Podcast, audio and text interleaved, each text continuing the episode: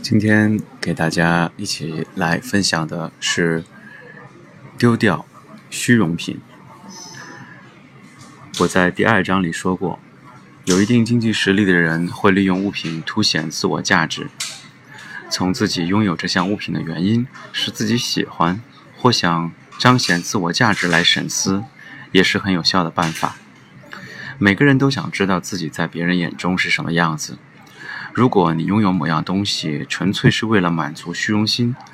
不断损耗自己的生命能量，请务必丢掉。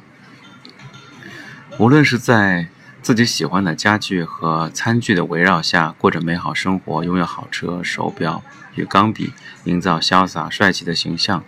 利用顶级精品和昂贵化肤护肤品打造风华绝代的气质，或是购买大量户外用品，挑战大自然的极限，每个人都用自己的方式凸显着自我。只要不耗费多余心力与管理手边物品，充分发挥每样物品的功能，每次都用都会感到每次使用都会感到无比喜悦，那就是你真心喜欢的物品。纯粹用来满足虚荣心的东西，请丢掉吧。